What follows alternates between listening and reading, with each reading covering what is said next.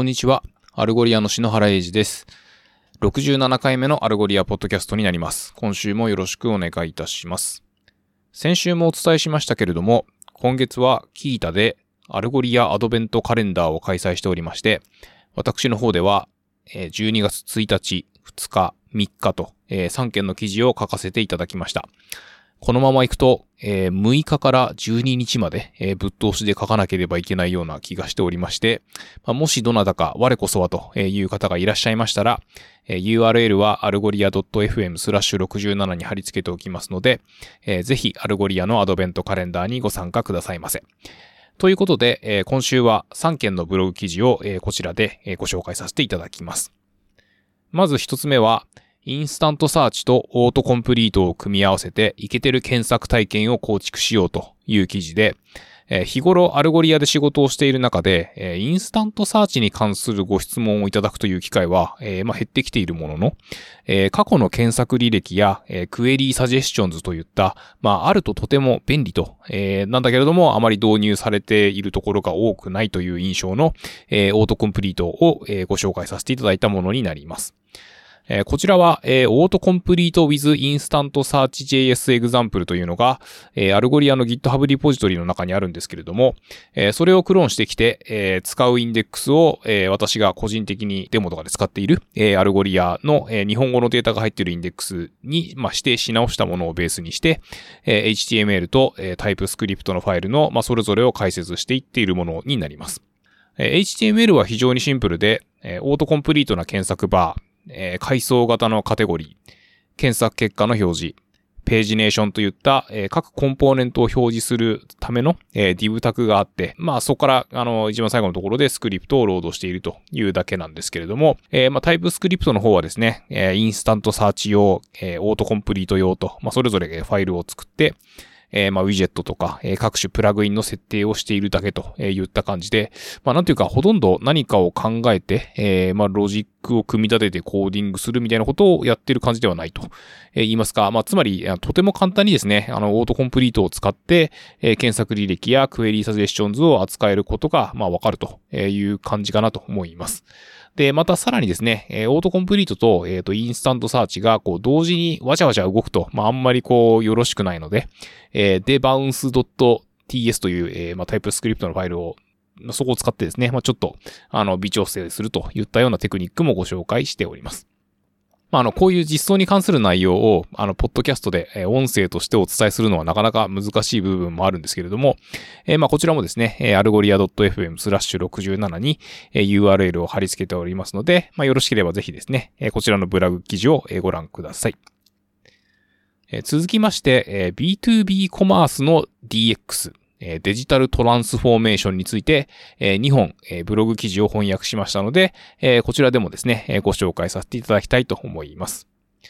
え B2B コマースのえ DX のえ1本目は、えなぜ B2B コマースは B2C のベストプラクティスを採用すべきなのかというものになっています。まあ、こちらの背景にはですね、えー、グローバルでは、えー、B2B においても、えー、プロダクトの購入の75%はすでにオンライン化されているということで、まあ、さらにですね、えー、B2B バイヤーにおいては、あの、オンラインで扱える領域をこれからもっともっと増やしたいと思っているというようなところにあります。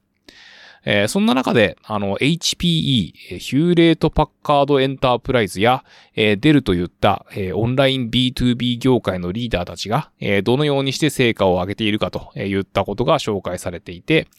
えー、そして、えー、Amazon ビジネスという、まあ、Amazon がやっている B2B プラットフォームの、まあ、その徹底紹介といいますか、えー、いかに、えー、B2C のですね、えー、ベストプラクティスを B2B に持ち込んでいるかといった紹介や、えー、アリババ、まあ、こちらもあの B2B になるんですけれども、の、えー、検索クエリに基づいた、えー、レコメンデーションや、えー、カテゴリーのプロモーションなどを、えー、紹介しています。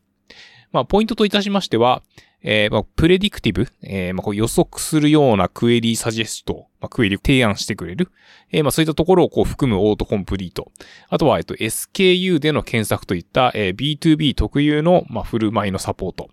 えー、フィルタリングやナビゲーションのオプティマイズ。えー、ビジネスユーザーや、えー、顧客企業ごとにパーソナライズされたカタログや価格、えー、マーチャンダイジング戦略の適用、え、リピートユーザーの扱いや、え、経験豊富なユーザーが活用できるショートカットなど、まあ、その、扱う分野は多岐に及ぶわけですけれども、まあ、そのほとんどがですね、え、B2C ですでに実践されているようなテクニックであるということで、え、エンドユーザーとして日頃から、え、Amazon や Netflix といったユーザビリティの高いデジタル体験に慣れ親しんでいる人たちは、え、B2B においても、まあ、同じレベルの体験を求めているということです。で、えー、言わずもがなと言いますか、まあ、この B2B というのは非常に巨大な市場なわけですけれども、えー、まあ、Amazon の B2B ビジネスにおいては、えー、2023年に、収益が31ビリオン US ドルになって、えー、売上全体では、52ビリオン US ドルになると。まあ、これはあの2019年の5倍の数字ということだそうで、まあ、いかに巨大かということなんですけれども、えー、まあ、そしてその B2B コマースの特徴としては、まあ、ドメインエキスパートというか、まあ、あの何度もリピートして購買を行うユーザーが多いとか、えー、まあ、ユーザーや会社ごとにその個別にオファーをする必要があると。まあ、例えば、えっ、ー、と、どこどこの会社さんは、まあ、非常に多く買ってくれるので、ボリュームディスカウントの価格は適用するとか、まあ、そういう必要があったりとか、まあ、あとは、あの、購買の際にですね、こう、請求書払いなど、まあ、その非同期な支払いがあると、えー、言ったようなことが挙げられています。えー、次に、えー、もう一つの、えー、B2B のデジタルトランスフォーメーションに関する記事ですけれども、えー、3つのステップでモダンなコマースプラットフォームへというような構成になっています。えー、ステップ1が、えー、レガシーなモノリシックなプラットフォームから、えー、ヘッドレス、コンポーザブルなアーキテクチャへのリプレイス。まあ、ここでもですね、あの、デルの、えー、ヘッドレス化が事例として、えー、挙げられていたりとか、えー、コンポーザブルなアーキテクチャによって B2B がオムニチャネルなセールスモデルを確立するとどのようなメリットがあるかと言った、まあ、マッキンゼのですね、調査が紹介されています。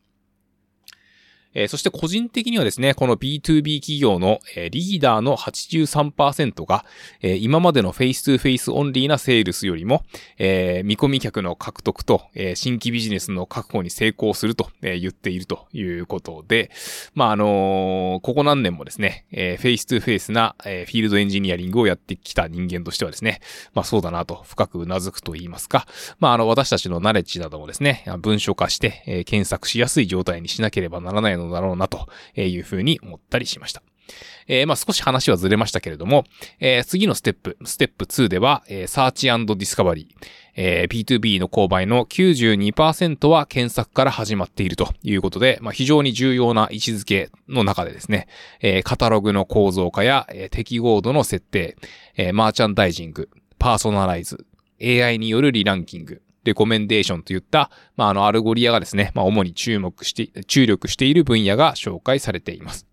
まあ、その上で、えー、ステップ3として、えー、チェックアウトプロセスの簡素化や、えー、再注文の容易性といったところが紹介されていて、まあ、最終的にですね、どのようにパフォーマンス、信頼性、スケーラビリティ、そしてフレキシビリティという、まあ、その4つをですね、手に入れるかという結論で締められております。まあ、アルゴリアとしてはですね、自分たちで頑張って、